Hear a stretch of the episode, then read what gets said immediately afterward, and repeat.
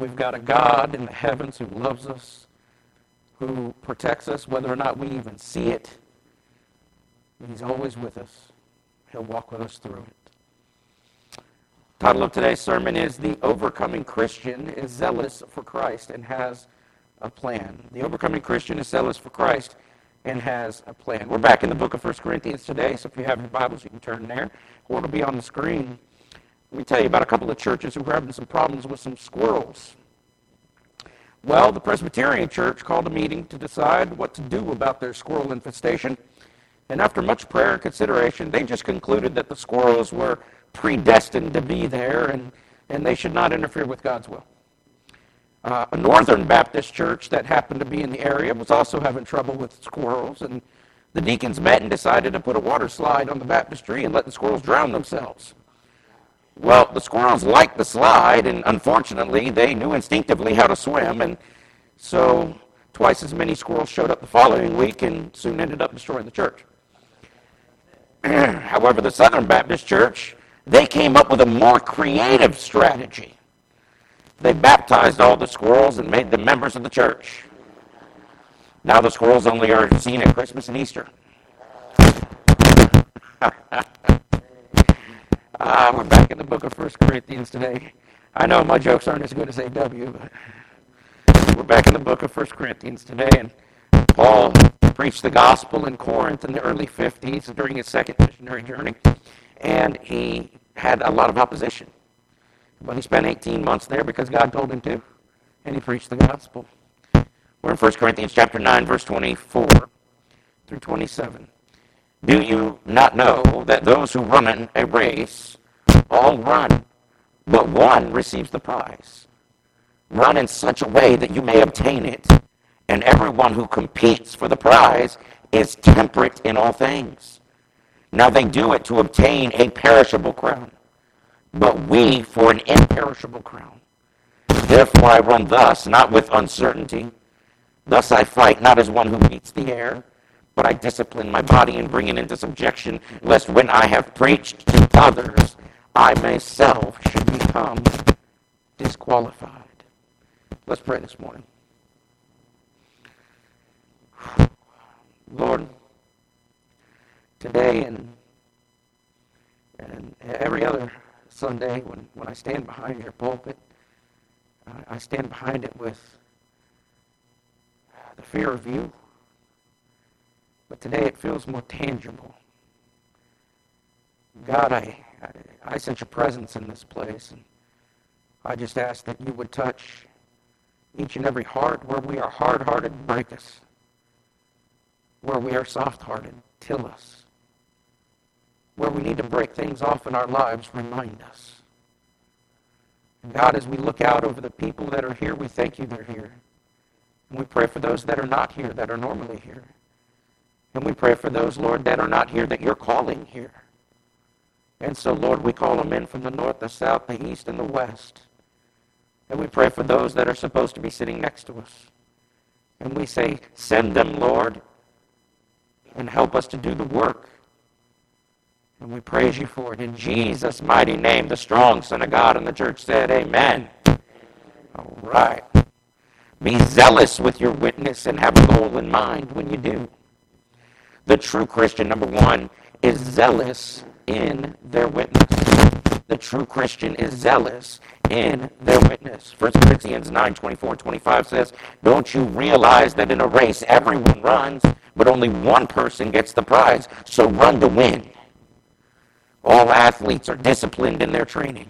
They do it to win a prize that will fade away, but we do it for an eternal prize.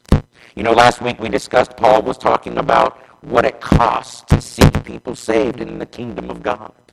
If you remember, I'm going to go back just a few verses. In verse 19, it says, Even though I am a free man with no master, I have become a slave to all people to bring many to Christ. When I was with the Jews, I lived like a Jew to bring the Jews to Christ. When I was with those who follow the Jewish law, I too lived under that law. And even though I am not subject to the law, I did this so I could bring to Christ those who are under the law. when I am with the Gentiles who do not follow the Jewish law, I too live apart from that law, so I can bring them to Christ. But I do not ignore the law of God. No, I obey the law of Christ. When I am with those who are weak, I share their weakness, for I want to bring the weak to Christ. Yes, I try to find common ground with everyone, doing everything I can to save some. I do everything to spread the good news and share in its blessings. This section of Scripture that we're looking at today is a continuation of that. It is the illustration of that. This section of Scripture is not separate from its context. Too many people see this, uh, what's going on here, as some kind of loss of salvation, and you can't lose your salvation. Salvation is not what is in view here. No, what is in view here is the loss of people's eternal souls due to us not witnessing. He likens the Christian walk as one that is a race. It's about giving up the things that we know we can have, such as meat, because we talked about that earlier in the book of 1 Corinthians, meat sacrificed to idols. We, he knows we can have that because it's just meat. But he says I, we can give it up. If by giving that thing up will not cause my sister or my brother to sin, or the weaker one to stumble, it will cause someone to know Jesus Christ. If I can get Jesus Christ to them, to the people, to be their personal Lord and Savior. Now, here he shows that athletes are disciplined, and we know that because we watch all sorts of athletic competitions football, soccer, which is also called football in the rest of the world, and all those other things. Water polo. I don't know anybody who watches water polo, though, do you? I don't know. I don't even know if it's a real sport. Now, so now I'm going to get emails online. Yeah, it's a real sport. And so. And, uh, but he likens the Christian walk as a race. Here he shows that athletes are disciplined and they make sacrifice and they make their bodies do the will of their mind. And they do it all for a crown that is made of made of some leaves. See, in this race, at this time, the crown was a bunch of leaves they put together. But we give up things as Christians, and we are disciplined in our lives against sin because we seek to see the lost saved.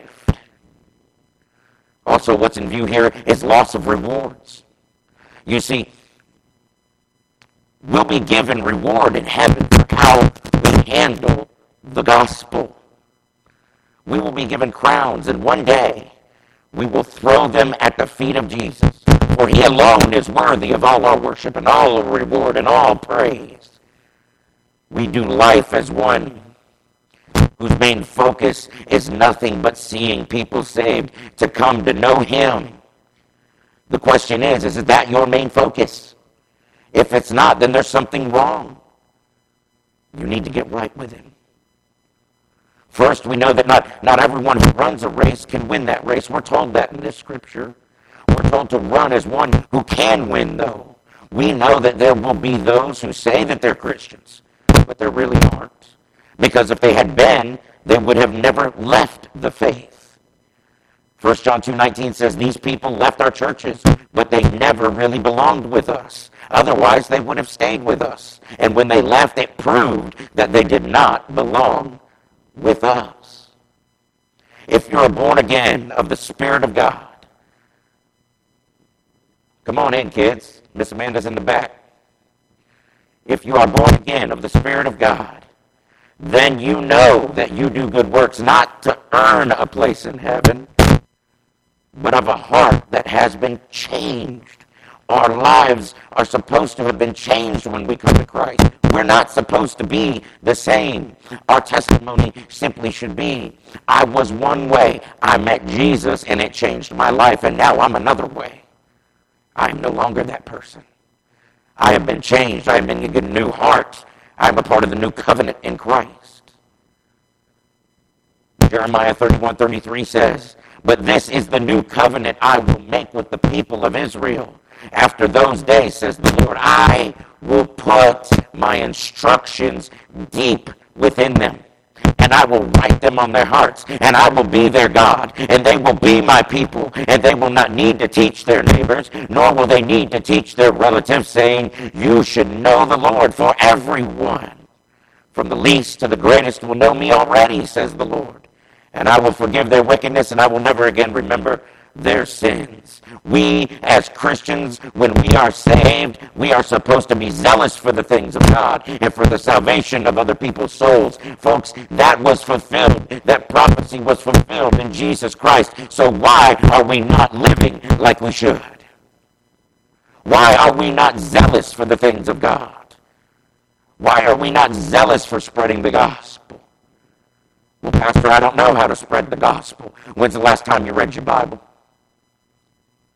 If you're in this word, it'll, you, you're going to find out how to spread the gospel. You're going to be excited about it. Let me tell you something. Let me tell you a little story. I know it's a weird story, but you're going to like it. I have a very thick beard, and I used to use these, these weird triple razors that you can buy, and they were expensive. I use one and it's done. That's how thick my beard is. And I, I searched online for the best razor out there. And somebody said, Why aren't you using safety razors? I said, What are you talking about? A double edged safety razor. I said, With one blade? That, that'll never work. He said, Not if you buy Japanese steel. I said, Okay, I'll give it a, give it a try.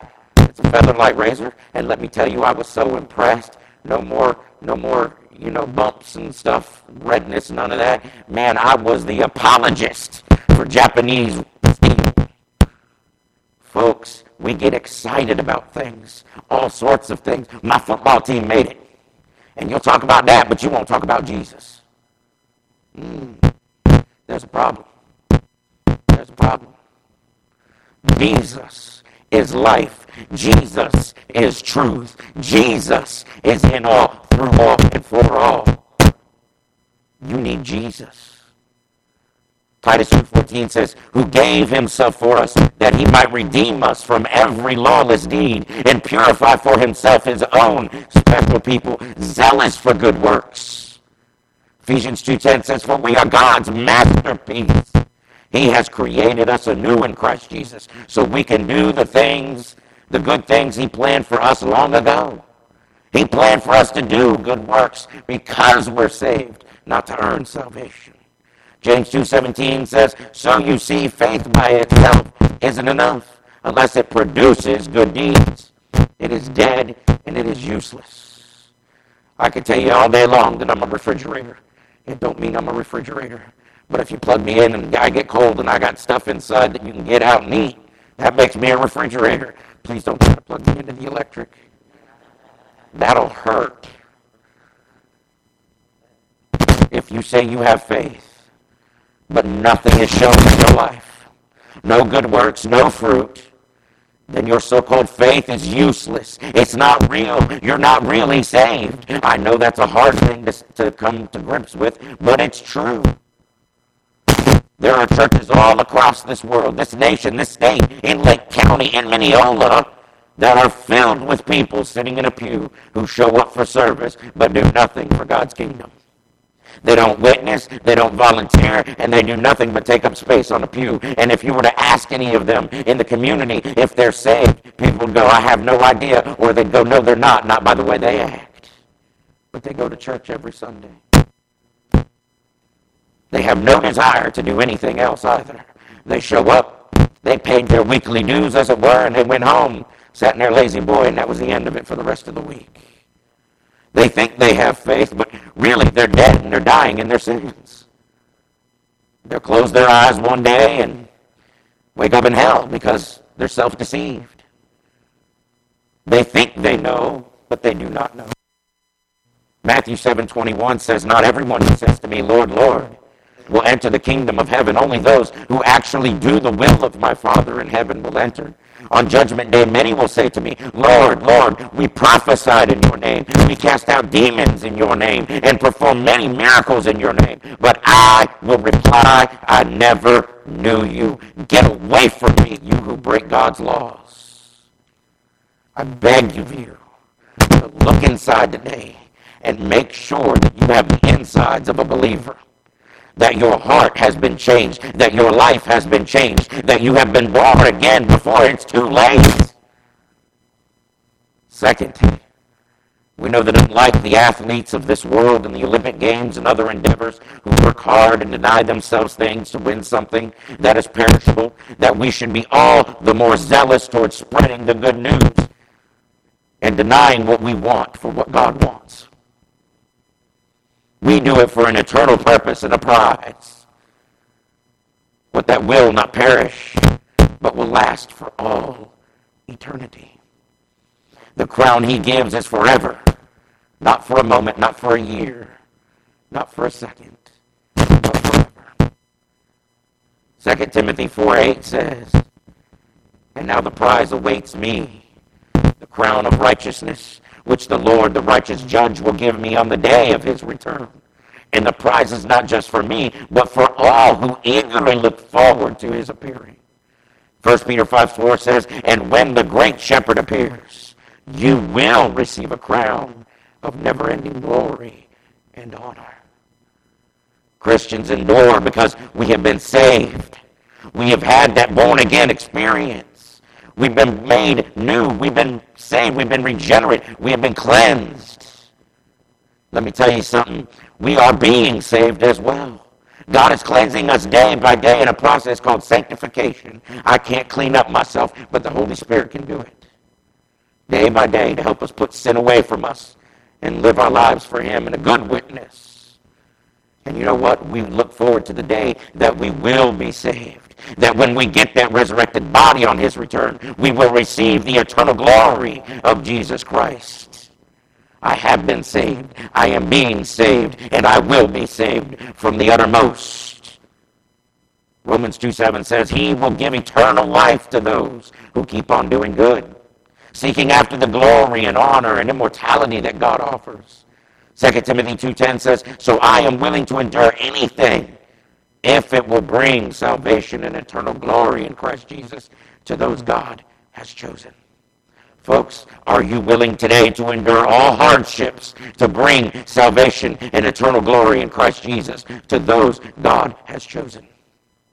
Many a, many a minister, many a missionary has said, God, I'll serve you. Just don't send me to Africa. God, I'll serve you, but not Africa. And let me tell you, nine times out of ten, they end up in Africa. I told God once, Lord, I thank you that you called me as a preacher. And I thank you, Lord, that I'm no longer a preacher because that's where I'm at in my life. And I thank you, Lord, you'll never call me back to preaching. And then the Lord said, Go preach. Matthew 25, 23 says, The master said, Well done, my good and faithful servant. You have been faithful in handling this small amount, so now I will give you many more responsibilities. Let's celebrate together. This is what we want, folks to please our Master, to please our Lord on the day of His coming, on the day that we enter eternity. It's up to you who are born again. Will you hear, Well done, my good and faithful servant? Or will you hear, Well, you're done? Because you have an appointment with eternity. And you can't change it. It could be now, it could be later. Number two as we are zealous for the cross, as we are zealous in our witness, have a goal in mind and work the goal. Work toward it in Christ. 1 Corinthians 9.26 says, So I run with purpose in every step. I'm not just shadow boxing. I discipline my body like an athlete, training it to do what it should. Otherwise, I fear that after preaching to others, I myself might be disqualified when Paul went and preached the good news about Jesus Christ, he didn't just go to one city and then backtrack and then go back to that city and then go to another city. No, he had a plan in mind and he knew what his goal was and he always stuck to it until the Lord messed his world up, which God can do. He didn't just say, hey, Ephesus looks good today, and then go. He thought it out. What is between here and there? What is every step in between where I can spread the good news of, the, of Christ? Plan it out. Now, will your plan always work out the way you planned it? No. But it will always work out the way God has planned it. Yes. But does that mean we shouldn't have a plan? No. Because if you pray beforehand, God will give you most of the plan. And we're going to talk about some of Paul's plan that got wrecked. When Paul was shipwrecked, he wasn't afraid because he had his trust in God. Paul had been falsely accused before Rome, and as a Roman citizen, he appealed to Caesar, and so as a prisoner, he's being sent to Rome under guard. He tells them not to go on because they're on a boat, not to go on because they're entering the wintertime, and they go ahead anyway, and they encounter an awful set of circumstances. They were in a storm that battered the ship for 14 days. Folks, you thought the hurricane was bad. Imagine being in that for 14 days on a wooden ship. No, thank you. Acts 27 21. No one had eaten for a long time, and finally Paul called the crew together and said, Men, you should have listened to me in the first place and not left Crete. Wow, that is a man who's got some boldness. He is a prisoner, and he's talking to the people who have him under, under control, who have him chained, and he says, You should have listened to me first place. Man, that's belligerent. I like Paul. He was belligerent. He said, You should have left, you shouldn't have left in the first place. You would have avoided all this damage and loss. But take courage. First of all, if I'm the centurion, I'm going, I got a place for you in the hold. And then he goes, But take courage. Okay, now you got my attention. None of you will lose your lives, even though the ship will go down. For last night, an angel of the God to whom I belong and whom I serve stood beside me. And he said, Don't be afraid, Paul, for you will surely stand trial before Caesar. What's more, God in his goodness has granted safety to everyone sailing with you. So take courage, for I believe God. It will be just as he said, but we will be shipwrecked on an island Jump a few verses, go down to verse 33. Just as day was dawning, Paul urged everyone to eat. He said, You have been so worried that you haven't touched food for two weeks. Please eat something now for your own good, for not a hair of your heads will perish. Then he took some bread, gave thanks to God before them all, and broke off a piece and ate it. And then everyone was encouraged and began to eat. All 276 of us who were on board. 276 lives. In our minds, when we read this story, we're thinking 5, 10 people, but really it's 276. He had promised that not a single one in this gale of wind and storm and rain would perish. And let me tell you something, not everyone knew how to swim. Ooh, he better, he better have some some money where his mouth is. Down in verse 42, the soldiers wanted to kill the prisoners to make sure they didn't swim ashore and escape. But the commanding officer wanted to spare Paul. So he didn't let them carry out their plan. Oh, they were going to kill all the prisoners. But Paul, but God had said not a single one would perish. And so God used one man to keep them all alive. God used one man to make sure Paul made it to appear before Caesar. God can use one person in here today to accomplish his will. Will you be that person? But the commanding officer wanted to spare Paul, so he didn't let them carry out their plan. And then he ordered all who could swim to jump overboard. Um, okay. Sure, why not? middle of a storm, I'll jump overboard. But he ordered them to jump overboard first and make for land. And the others held on to planks or debris from the broken up ship. So everyone escaped safely to the shore. Trust me, shipwreck was not Paul's original plan. He didn't say, God has told me to appeal to Caesar, to go to Rome before Caesar and his house. And on my way there, I'm going to get shipwrecked. That's not what Paul said. But he had a goal in mind and he walked the goal. And when a problem came up, God said, I got that handled. Just chill out. Shipwreck was not a part of God's plan, but all 276 people were saved from that storm. Now, that's a fantastic witness, don't you think? There was no miracles at that point. It was just information from God to Paul via an angel. Just information. And we got the Bible. You got the information. You've got it from God. What are you going to do with it? Through Paul's witness to the people on the island, God even worked a massive miracle there.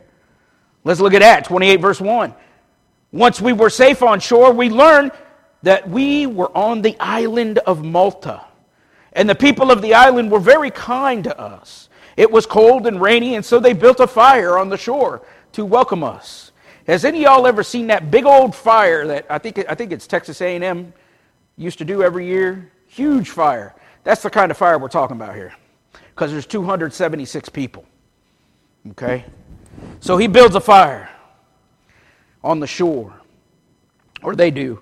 And as Paul gathered an armful of sticks and was laying them on the fire, a poisonous snake, driven out by the heat, bit him on the hand. And the people of the island saw it hanging from his hand and said to each other, A murderer, no doubt. Though he escaped the sea, justice will not permit him to live.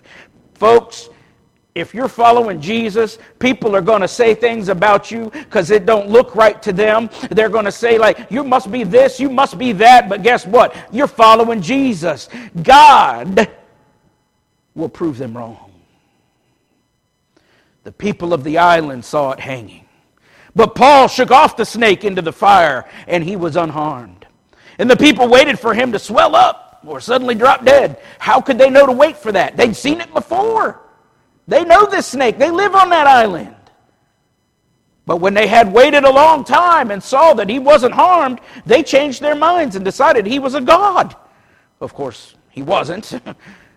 That's how poisonous that snake was. Everybody who got bit died. Near the shore, he says, near the shore where we landed was an estate belonging to Publius, the chief official of the island. And he welcomed us and treated us kindly for three days.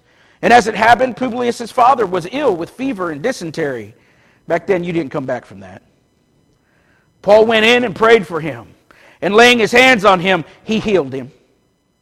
God did a miracle. Then all the other sick people on the island came and were healed. And as a result, we were showered with honors. And when the time came to sail, people supplied us with everything we would need for the trip. How many do you think came to Christ because Paul was shipwrecked on an island? How many? How many people can you see come to Christ because your plan didn't go exactly as you thought it should? Lord, I thought you called me to this. Yep. And you're going to have problems. How you going to handle it? How many came to Christ? You see, he had a goal. God told him he would be arrested and that he would go to Rome. And that was Paul's goal in his mind. But on the way, he was shipwrecked. And did he stop working for God? Did he say, Oh, woe is me?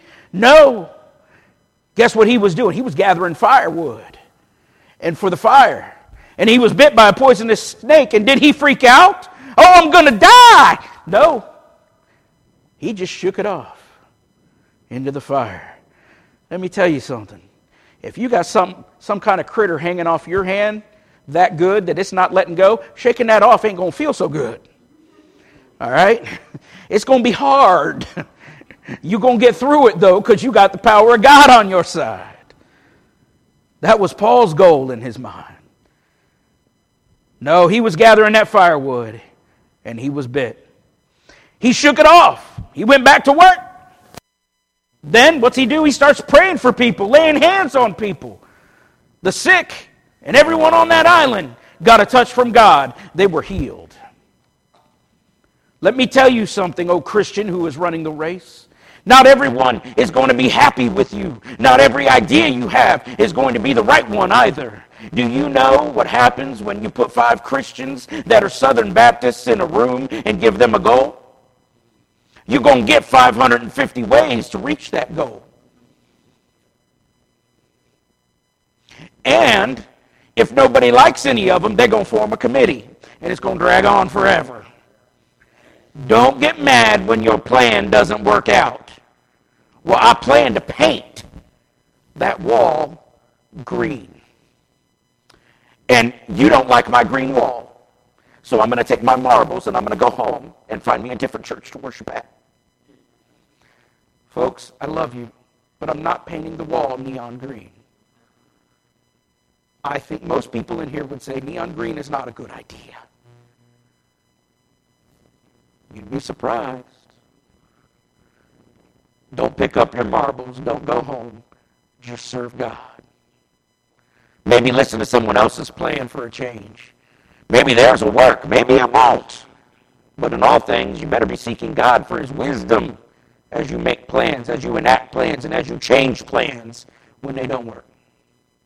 You see, sometimes plans don't work out the way you think they're going to work out. Paul was called to Caesar and his house, and he spent years there before he ever got to Caesar. And you know what happened to him? He was martyred there. Do you really think that his plan in the beginning was to be martyred? Yeah, no. He knew it was a possibility, but I don't think it was his plan. It wouldn't be my plan. I'd be like, ah, the Lord's going to save Caesar. Yeah, no. Caesar cut off your head. but that was God's plan. And sometimes the plans that we think are from God don't really work the way we think they're going to work, but they're still God's plan.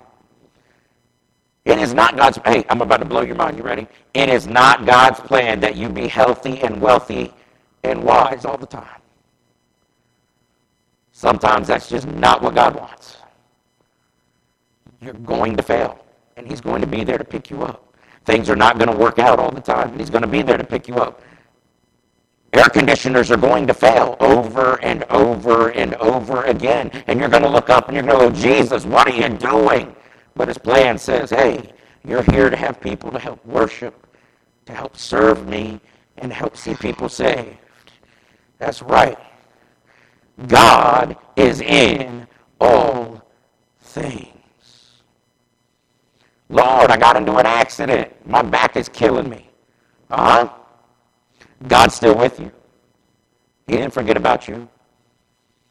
Man, for so many years I was told, Brother Joe, you don't you're not healed from type 1 diabetes because, well, you don't have enough faith.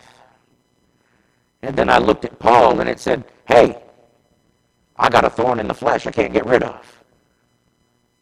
And most people think it was his eyes. Because in one of the letters he says, Don't you see how big I write the letters with my own hand? Folks, he'd seen many people healed, many people saved, many people come to Christ, and yet he had a problem. And Jesus said, My grace is sufficient for you. That goes against them little that goes against them little magnets you get and put on your fridge. You know they say, I know the plans I have for you, says the Lord. Yeah, it's to be shipwrecked. It's to get bit by a snake that's poisonous. It's to get your head cut off in front of Caesar. Well, praise the Lord. Nobody puts that on their fridge. As you make plans and as you enact plans, don't forget we serve the master planner. Sometimes between reaching your lost neighbor down the street and you, your car may break down. Trust me, I have been there. Don't get all upset. Don't fuss and scream and call AAA and fuss at them. And while you wait, do nothing but no. Let me tell you something. If your car broke down in front of my house, all right, which has happened. Where I live in Paisley, it's a, it's a dirt road, and people break down all the time. Okay? If your car breaks down in front of my house and you're cussing and you're screaming and you're on the phone screaming, I ain't going out to talk to you. I don't know if you got a gun or not. It's Paisley, man.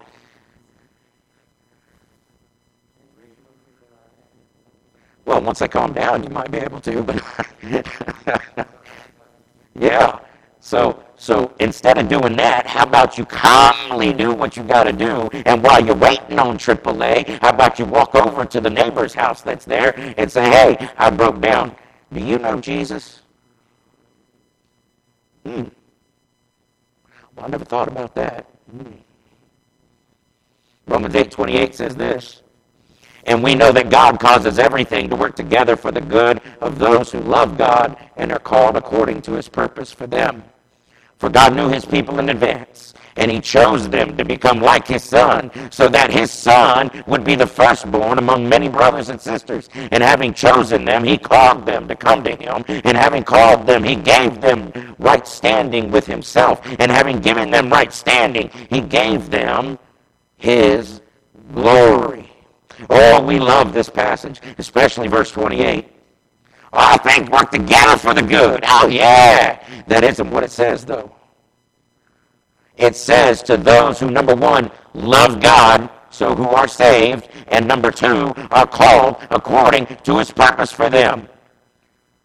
I.e., you're not out there doing sin and then going, oh, I'm being punished. No, that's called consequence for sin.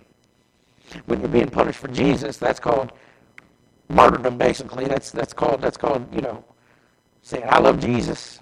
Go ahead, whip me, beat me, persecute me. Undue punishment, all problems that you didn't that you didn't cause in your sinfulness. All those who are called and working for God's good, not their own not their own. I can promise you that if you are saved and you are following God, I, I can promise you this. It will all work out for your good. What is your good? Well, that's where we get disagreements. Just remember that good for most of the apostles was that they should be martyred and go home to be with Jesus. The only one who wasn't was John. But guess what? He faced his trials. He got sent to the island of Patmos, and there he had a most wonderful vision. We call it the book of Revelation. Jesus said, I have told you in John 16 33, I have told you all this so that you may have peace in me. Here on earth, you will have many trials and sorrows, but take heart because I have overcome the world. He has overcome the world. You know, I love that. All things work out together for the good. You are right. For God's good.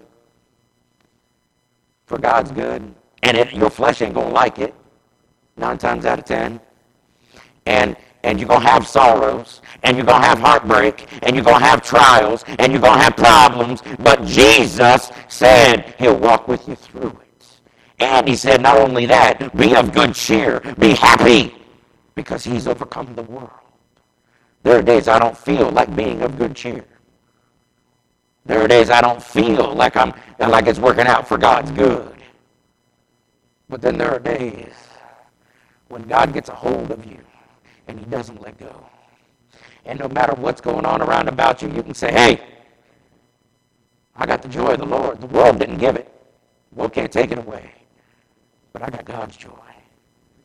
How about you today as ladies come? How about you? If you know that you know that you know that when you close your eyes, you will wake up in heaven, praise the Lord. But if you don't, today is your day of salvation. He said, Behold, I stand at the door and knock, and any man who hears my voice and comes, I, opens the door, I will come in and sup with him. He said, all have sinned and fall short of the glory of God in Romans 3.23, but he said in 6.23, for the wages of sin is death, but the gift of God is eternal life through Christ Jesus, his Son. How do we get it? Romans 10:13. All who call upon the name of the Lord shall be saved. And that's not some mystical prayer. That's everything that's within you saying, Jesus, I need you. I want you. I give it all up for you. That's why he died on a Roman cross. He didn't deserve it. We deserve it. He didn't deserve it. But he died for your sins and my sins. That we could be with him in everlasting glory. If that's you in here today or on, on the internet or, or listening by audio, stop what you're doing and say, Jesus, I need you. But if you have been walking with Jesus and you're saved, but you can't remember the last time that you purposely went out and said, I'm going to talk to somebody about Jesus today, then you need to repent. Because that's what we're called to do. That is the Great Commission. If people can look at you in your life outside these walls and they can say, I don't know if he's a Christian, or I, they definitely ain't no Christian, then you got a problem. You need to repent. You need to say, Jesus, I have messed up. Forgive me. Because no matter how far you've walked away from him, it takes one turn. And he wipes all that away. If that's you today, make an altar in your heart wherever you're at. and repent before God. If you'd like to join this church by letter, by statement, by baptism, we're up here for that. If you'd like special prayer, we're up here for that too. If you are in this building and you want me to pray with you to receive Christ, I can introduce you to him. But I can't save you. Only he can. I'll pray with you to do that too. As the ladies sing the invitation song.